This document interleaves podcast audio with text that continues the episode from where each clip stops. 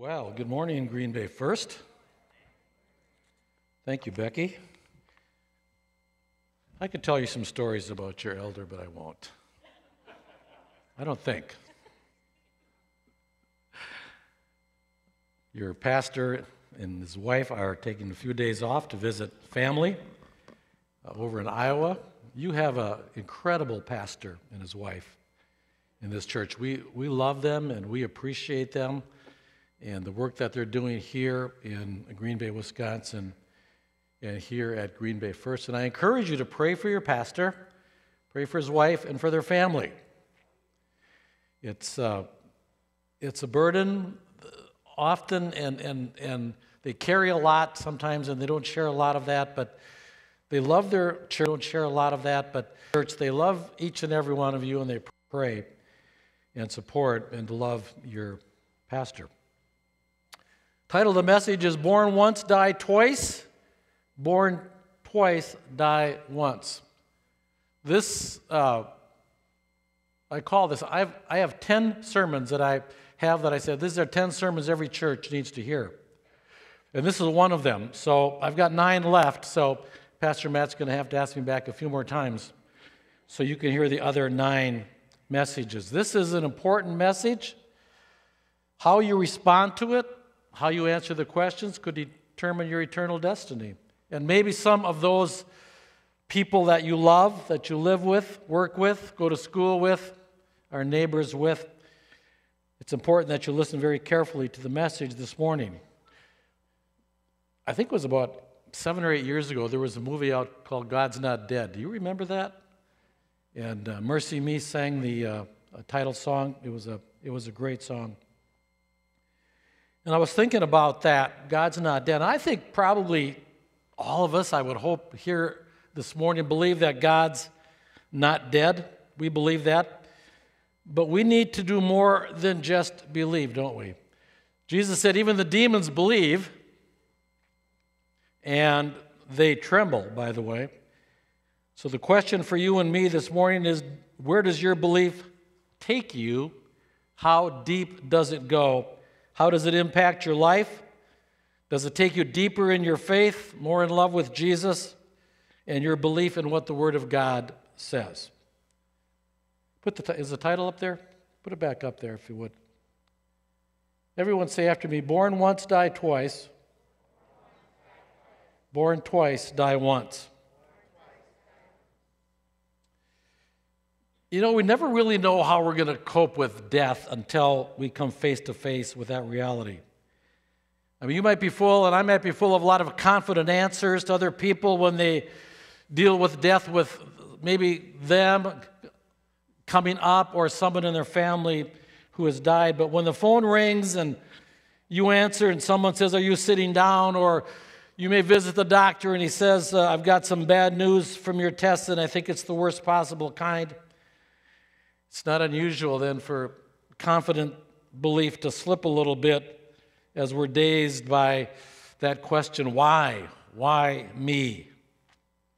There were two sisters in the Bible who lost their beloved brother, and neither one of them could understand why. And when they asked the question to the person who could have prevented it, this was his reply in John chapter 11, a couple verses. Jesus said, I am the resurrection and the life. The one who believes in me will live even though they die, and whoever lives by believing in me will never die. And then he said, Do you believe this? It's a good question.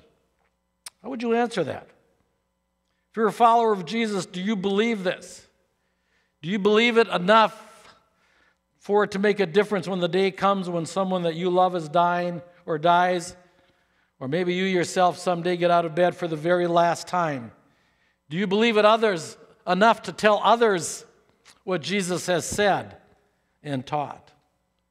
If you're not a follower of Jesus, how does your worldview cope with death? What hope do your beliefs, what hope does your philosophy offer you in the face of death?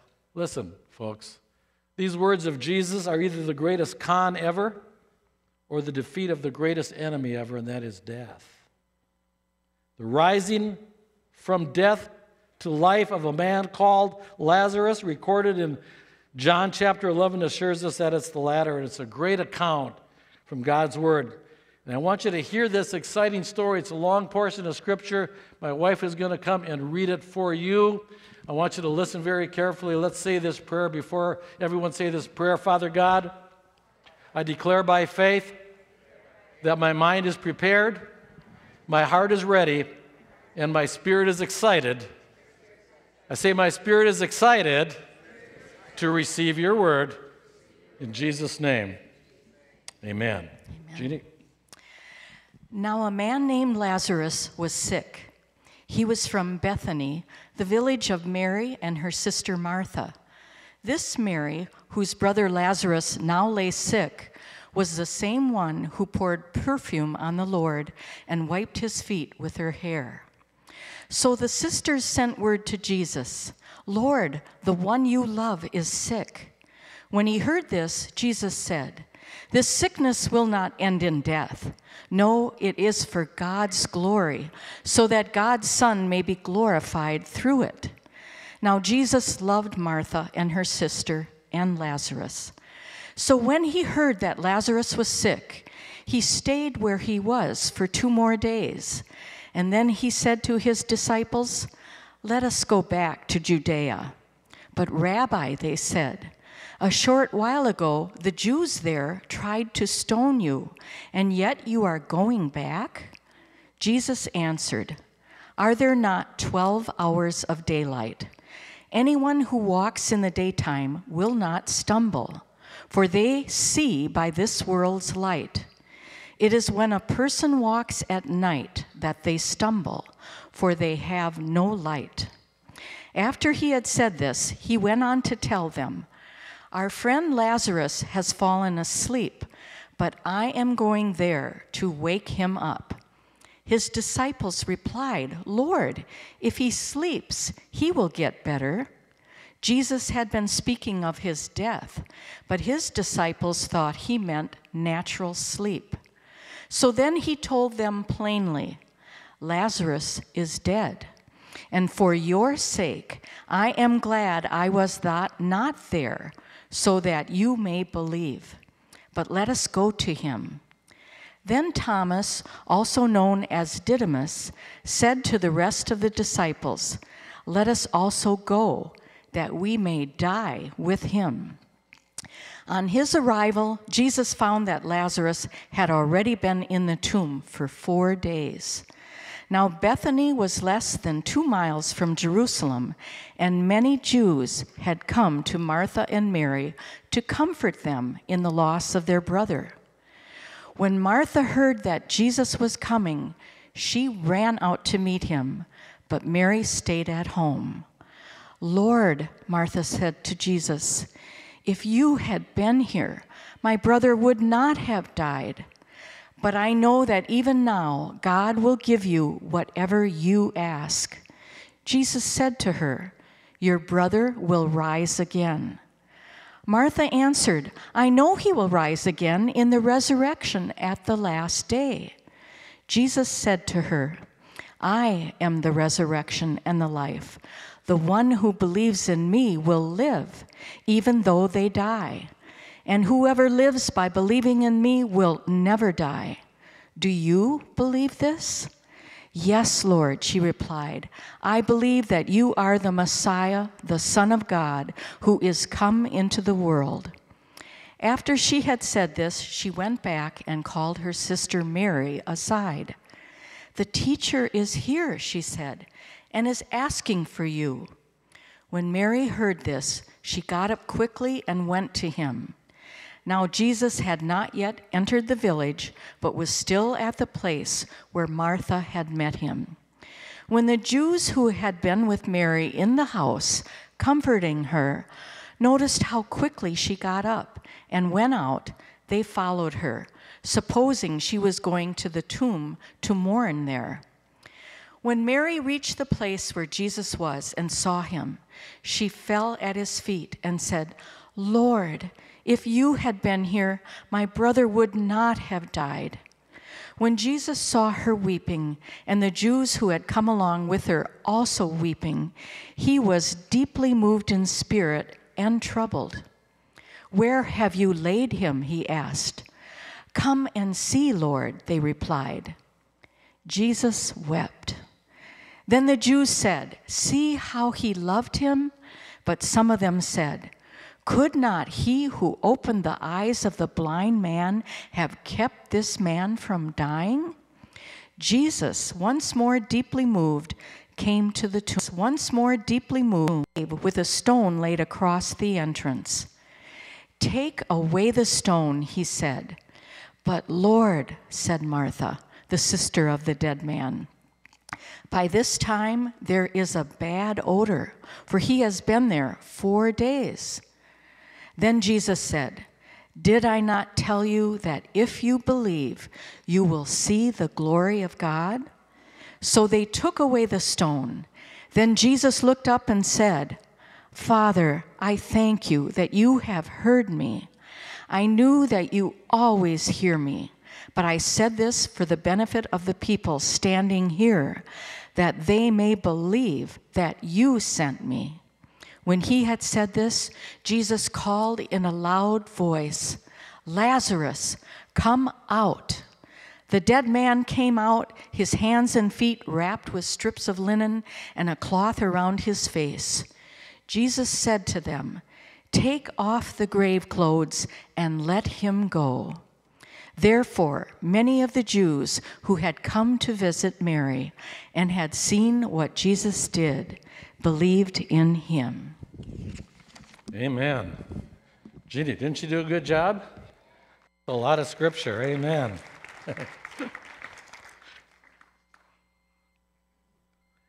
Born once, die twice. Born twice, die once. Unless you're Lazarus or the little maiden that Jesus also brought back from the, from the dead. The purpose of the miracle. Why, why this miracle at this place? One of the things that we read that it is for God's glory. Jesus is east of the Jordan when this news is brought to him that Lazarus, the brother of Mary and Martha, is sick. It says in verse 4 when he heard this, he said, This sickness will not end in death. No, it's for God's glory that God's Son may be glorified through it. It's going to reveal God's glory, and the power is displayed. It's going to bring glory to God the Father, the Son Jesus, and also the Spirit of God. And Jesus makes that same point to Martha, doesn't he, just before he does the miracle in verse 40? Did I not tell you that if you believe, you will see he said, the glory of God. So, one purpose of this miracle is to reveal God's glory, and in this case, it's his power over death. I think the miracles of Jesus are really interesting and really cool, especially if you're teaching them to young children, maybe in Sunday school or kids' church.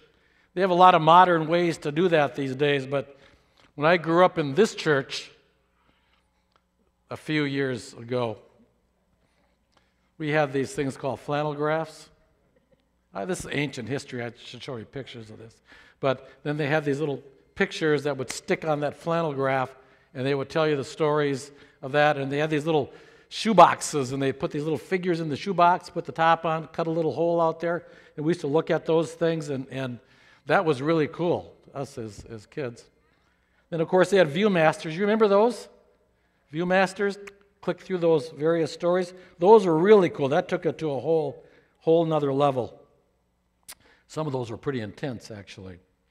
But uh, kids love to act out those stories. Sometimes with adults, I think there's more of a tendency to focus on the teachings of Jesus rather than his miracles, especially this one. See, the Sermon on the Mount can seem safer ground than someone being raised from the dead. Seems more plausible, seems more acceptable to the skeptic. Many adults need to learn these true accounts of Jesus' miracles because God's glory is revealed not only in Jesus' words, my friend, but also in the works that he did. Can you say amen to that? It's also for, can you say amen to that? For our faith. Jesus says the purpose of the miracles is for our faith. In John 20, verse 31, we're told that the miracles are recorded so that you might believe that Jesus is the Messiah, the Son of God. The miracles provide a foundation for faith. Reasons to believe, as we've seen here in chapter 11. And just after Jesus raised Lazarus from the dead, this is what he said in verse 45. Therefore, many of the Jews who came to visit Mary and had seen what Jesus did believed in him. In other words, said, had faith in him. They came to faith based on what they saw Jesus do. So the miracles were not just for the benefit of those who didn't believe in Jesus, but also for those who did believe. Because he's speaking to the disciples in verse 14, he said, John 11, 14, he told them plainly, Lazarus is dead, and for your sake, I'm glad I was not there, so that you might believe. That was always the issue. Remember when the man asked Jesus to heal him, and Jesus said to him, Do you believe? Remember what he said? Yeah, Lord, I believe, but help my unbelief. Disciples believed. Well, yeah, they did. Yeah, but they didn't. Their faith in Jesus needed to be developed and grown and matured and deepened. It needed stretching and it needed strengthening. We see this very clearly in the two sisters, Martha and Mary. They both say exactly the same thing to Jesus in two different verses 21 and 32. Lord, if you had been here, my brother would not have died. They both believe that if Jesus had arisen, he could certainly have healed Lazarus. They believe, but they don't believe that he can raise him from the dead. Remember when Jesus went to heal that little girl? And they sent someone out to him. They said, Don't bother, she's dead. Don't bother coming. He said, She's not dead, she's just sleeping. When they got to the house, they said, She's dead. He said, No, she isn't. And the Bible says they laughed him to scorn. See, we saw the miracles. We, we can believe that. But the dead, rising from the dead, even when Jesus rose from the dead himself, there was doubt, wasn't there? And unbelief. Verse 39, Jesus says, Take away the stone from the tomb. And Martha tries to stop him. She says, By this time, Lord, there's a bad odor. He's been in there for four days. she believes, but her faith has limits. Martha says in verse 27, I believe that you are the Messiah, the Son of God who has come into the world. And so she does. But she has a limited view of what that means. A Messiah who can heal the sick? Yeah, right. Messiah who can raise the dead? Uh, I don't know. This perspective, folks, on faith should make us ask two questions. Number one, do I have faith in Christ or not? And number two, if I do believe in him, is my faith growing? Miracles of Jesus serve to bring people to faith, but also to stretch our faith. Everyone say, stretch our faith. It's like a muscle that needs to grow, it needs to be strengthened. But for that to happen, the Bible says, it needs to be tested, needs to be stretched, needs to be put under pressure. So you believe that Jesus is the Christ, the Son of God, the resurrection and the life? What can your Jesus do? He raised the dead. Do you believe that? Do you believe it enough for it to make a difference when you're facing death? Or someone you love very dearly faces death? You see, to prepare us for this, God puts us in situations to stretch our faith and to make it grow. Why does He do that? Because He loves us. You read in verse 5 that Jeannie read, Jesus loved Martha. She loved her sister, uh, loved her sister Mary and, and Lazarus. So when he heard that Lazarus was ill, he stays where he was for two more days. Kind of sounds contradictory, doesn't it? If you really love them, why the delay? Why let Lazarus die? I think he did it to stretch and strengthen their faith. That's what I think. How many of you know that faith doesn't grow in the sunshine? Hmm? Grows when it's being tested, isn't it? Let me read a couple scriptures to you from 1 Peter chapter 1. I don't like to read these verses very often, personally, but I'll read them anyway. 1 Peter 1 6. So be truly glad. There's wonderful joy ahead. Even though you have to endure many trials for a little while, these trials will show that your faith is genuine. It is being tested as fire tests and purifies. Being tested as fire is far more precious than mere gold. So when your faith remains strong through many trials, it will bring you much praise and glory and honor on the day when Jesus Christ is revealed to the whole, whole world. Love the tests? Be joyful? Ugh. When we're going through hard times at work or home or ill health, we might ask with frustration, like Mary and Martha, Why the delay, Lord? I've been praying. Why don't you intervene if you really love me? Have you ever thought that God might be allowing some of those things in your life precisely because He loves you and wants to strengthen and deepen your faith? See, the ultimate test of faith is death itself. When one day you're told you have a month to live, or you get a phone call saying your mother, your father, your husband, your wife, your brother, your sister, your child has died. In the days that follow, you need a faith, folks, that is strong and deep. But it doesn't grow up overnight. It's the result of years of being tested and matured by other lesser hardships and challenges. And I propose to you that the trials you might be going through at this moment are for your good, so that your faith may grow. And you know, quite frankly, to be able to really cope with death when it comes. I read an interesting article about weight training. You know, being the great weight trainer that I am, can't you tell that I'm really developing muscles here? Remember the name Arnold Schwarzenegger? Well, whatever you think about him, he had an interesting thought about weight training. This is what he said. You know, when you're lifting all those weights up, maybe 50 times or whatever times, he said the last three or four repetitions when you're doing weight training is what makes the muscles grow. This area of pain divides the champion from someone else who's not a champion. That's what most people lack having the guts to go on and just say they'll go through the pain no matter what happens. I thought that was an interesting parallel. Muscles grow through painful testing, and so does faith. Everyone say, so does faith. Let's look at the significance of this miracle. John 11, 25, Jesus said to her, I am the resurrection and the life.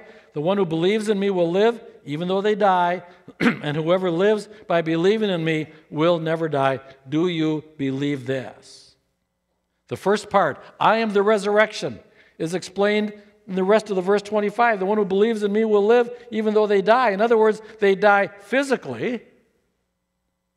As the resurrection, Jesus promises life beyond the grave for those who trust in him. Remember the old TV series Fame? I want to live forever. But that's not what Jesus is talking about. He's prophesying life with God beyond the grave, an ultimate physical resurrection to a new life in the age to come. That's pretty exciting stuff, I think.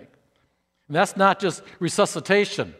You know, a person has a heart attack or whatever, and they fall over, and, you know, the CPR people or whatever, they work on them and, and, and try to resuscitate them. They weren't really dead, but they were getting close to it. Jesus said, This life beyond the grave is only for the one who believes in me. This is interesting. It wasn't just automatic, this promise of life after death, the defeat of death. Remember what Jesus said? This life beyond the grave is for the one who believes in me. Listen, as a minister, even as a person, I've been to many, many funeral situations. I've officiated at many funerals, gone to many funeral homes, listened to people talk about the person who left. Some of them I knew, some of them I didn't. Just going sometimes, you know that because you were related to or you're friends with or neighbors or whatever. And you might hear things, well, you know, at least Fred is at peace now because he's in a better place. Well, that's not true if Fred had nothing whatsoever to do with Jesus when he was alive. It assumes that everyone qualifies for this promise that Jesus talks about, regardless of whether or not they have trusted in him. That's desperately sad because it's totally wrong. I am the resurrection and the life, Jesus said. The one, everyone say the one. The one who believes in me will live even though they die. My question to you this morning are you the one? Are you one of the one? I am the life, Jesus said, the second part of his claim. He explains it in verse 26 Whoever lives and believes in me will never die. So, in what sense do those who believe in him never die? Well, physically, yes, of course. Followers of Jesus will die like everyone else. At some point, Lazarus is going to die again, and there'd be another funeral. But the Bible talks about the second death, which is the lake of fire, talked about in Revelation chapter 20 and 21. The second death of eternal judgment, the Bible calls it hell, and it's a much bigger problem than the first death. But those who trust in Jesus will never die in that sense. Someone has put it this way, hence the title of the message. If you've been born only once, you're going to die twice. But if you've been born twice, that is physically and spiritually, twice, that is, then you'll only die once. Why does Jesus say, Whoever lives and believes in me? Well, self evident, you have to be physically alive to believe in Jesus, but he's talking about everyone who lives not just physically, but spiritually through having eternal life. Those who trust in Jesus, for those who trust in Jesus, eternal life begins right now. If you believe in Jesus Christ, if you've given him your life, you have eternal life. You have it right now. Jesus said in John 24, Very truly I tell you, whoever hears my word and believes him who sent me has eternal life and will not be judged, but is crossed over from death to life. If you believe in Jesus as your Lord and Savior, you've already crossed over from death to life, folks. Without this eternal life now, if we don't have it now, we're just existing, just filling in time on this planet, no different than the animals who roam around. Jesus is offering both life before death and life after death. That's pretty amazing, isn't it? He gives you life now and He gives you life later. He gives life. Well, the evidence for the miracle support Jesus' claim is pretty convincing, isn't it? Lazarus was definitely dead. I mean, you look at the explicit expressions. Verse 39 Martha, the sister of the dead man, refers to him being dead. Look at the time in the tomb. said he'd been there for four days. Lazarus was dead and buried. Not only had he been there four days, but he was wrapped his hands and feet and face. He was wrapped in these cloths. Look at the many mourners. Verse 19 said, Many Jews came to visit Mary and Martha to comfort them in the loss of their brother, the intense grief of the mourners. Verse 33 makes it clear there's no doubt in anybody's mind Lazarus is dead. Verse 39, Martha says, By this time, Lord, there's a bad odor. He's been there four days. This time, Lord, the King James Version says, He stinketh. I think that's the word it uses in the hot climate of Palestine, decomposition would happen very, very quickly. Lazarus was dead, but he was also definitely raised. John 11, 43. When he said this, Jesus called in a loud voice, Lazarus, come out. The dead man came out, his hands and feet wrapped with strips of linen and a cloth around his face. Jesus said, Take off the grave clothes and let him go.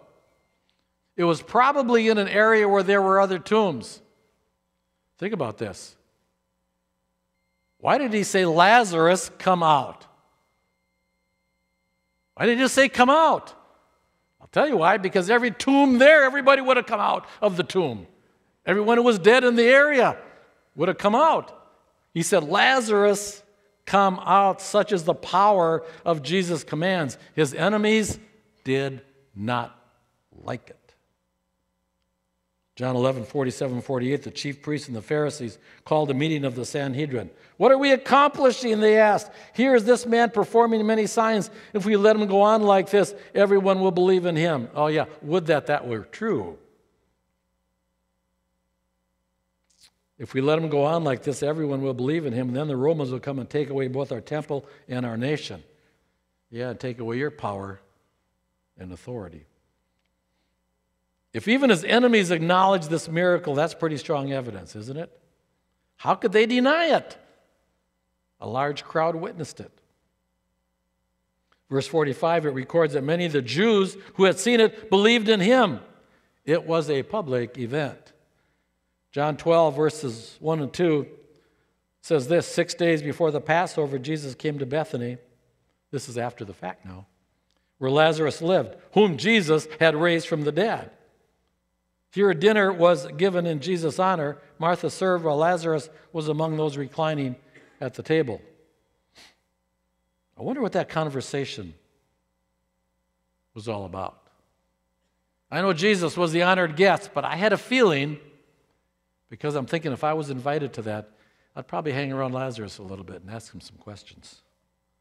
You know, what was it like in heaven? What was it like to be in paradise for four days? You know, like the old Carmen song. You know, all these saints there, like Abraham. And Abraham's telling them some stories, you know, like, hey, God called me from this country and he brought me over here and made all these promises to me. I heard his voice. Moses said, you know, God spoke to me in a burning bush, told me to go and lead the Israelites out of Egypt. And David says, I was a shepherd boy and I got called to be the king over all of Israel. And Solomon says, God said that he'd give me wisdom and discernment and, and, and to lead and guide these people. And someone says, Hey, who's this new kid on the block? What's your name? And he says, I'm Lazarus. And you know what? I was Jesus' friend. He actually came to our house and he called my name, Lazarus, because I was a friend of his. I knew him face to face, and you guys didn't. He would actually say my name, Lazarus. Lazarus. Yeah, he would say my name, Lazarus. Lazarus. Lazarus, come out, come forth. I wonder what that was like. Back to earth. That must have been quite a conversation with these people. John 12. Meanwhile, a large crowd of, of Jews found out that Jesus was there and came not only because of him, but also to see Lazarus, whom he had raised from the dead. So the chief priest made plans to kill Lazarus as well.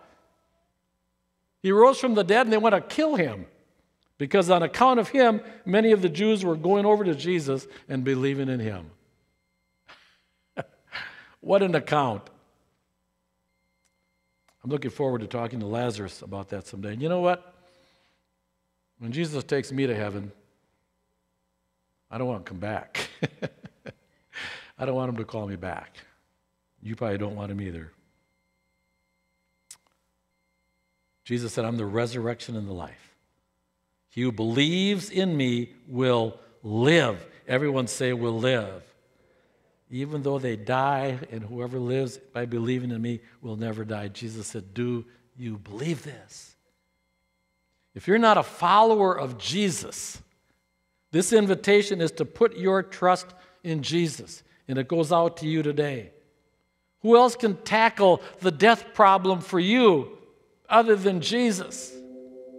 If you've only been born once, you're going to be born twice if you don't, you're going to die twice if you don't put your trust in Jesus. But if you put your trust in Jesus and are born twice, born again by the Spirit of God, as he said to Nicodemus, you'll only die once. Give your life to Jesus if you haven't. Do it today. Don't take a chance. Listen, we have no guarantees beyond this present moment, do we? We read accounts, sad accounts. We hear in the news. The question is Are you ready? Am I ready? Are we ready to die? That's the question. If you're a follower of Jesus, do you actually believe what Jesus is saying here? And do you believe it enough to tell other and do you people about it? People who are struggling? People who are without hope? To give a word of hope that you have? Do you believe it enough to allow God to strengthen your faith through testing times without turning your back on Him? And will you allow that testing, maybe painful testing, as bewildering as it may be, will you, with God's help, see it as preparation to build your faith for what's coming. When your loved ones and you yourself are called to walk through the valley of the shadow of death, will you put your hand in His? Will you trust Him to walk with you through that darkest valley and bring you out on the other side to heaven, to paradise? I'm going to ask you to bow your heads for just a moment, folks. And just think about the words today. See, my question to you is Have you been born twice? Because if you've only been born once, you go into eternity, you're going to die again, and it's going to be horrific and it's going to be eternal. That's why Jesus came to die on the cross so that you could be born again into a new life with a promise of eternity with Him forever and ever. And I want to make sure this morning that you have put your faith and your trust in Jesus. And if you haven't, I want to give you an opportunity to do so right now.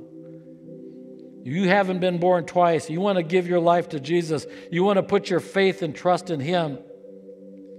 You want to do that this morning. And you'd like for me just to pray for you as we close the service. I'm just going to ask very quickly. I'm only going to wait about a half a minute. I'm not going to wait long for this. I'm just going to ask for you to raise your hand, and I'll acknowledge it. Then you can put it down again. Yeah, I see a hand in back. Yeah, I see some hands. Yeah, I see a hand in back. Anyone else? Just going to wait 15 more seconds. Yes, in the back, I see that hand. This is a big time for you. You may never again feel exactly like you feel right now. And if God's talking to you, just raise your hand and make that commitment. 10 more seconds. Five more. Raise your hand quickly if you haven't. Many people have. Four, three, two, one. Thank you very much. One more question. One more question. Say, Pastor, I've really been wavering in my faith. I've been going through some hard times. And I'm really wondering does God really know? Does He really care? Are these things really working out for my good? I've been struggling with that, Pastor. I really have. And I'd like to be remembered in your closing prayer today. If that's you, would you raise your hand so I can see it? You're just struggling with your faith and the things you're going through. I see hands are going up all over. Yeah, God bless you. You can put them down. Listen to me carefully. The Bible says, you can look at me. Bible says, if you confess with your mouth that Jesus is Lord and believe in your heart that God raised him from the dead, you'll be saved. For it's with your heart that you believe and are justified, it's with your mouth that you confess and are saved. And as the scripture says, anyone who trusts in him will never be put to shame. So, everyone, pray this prayer after me, would you, to encourage those who've raised their hand. And maybe you wanted to, you didn't, you were afraid, but I want you to pray this prayer with me. And we're all going to do it together. After me, pray this prayer Father God, in Jesus' name, I confess with my mouth that Jesus is Lord. I believe in my heart that God raised Jesus from the dead. Forgive my sins. Take my life, Lord, and make it everything that you want it to be. I give myself to you, body, soul, and spirit. And I'm going to walk with you from this day forward, living my life for your glory and honor. In Jesus' name, amen. Let's give the Lord a clap offering. They're, they're in heaven, they're rejoicing right now. Amen.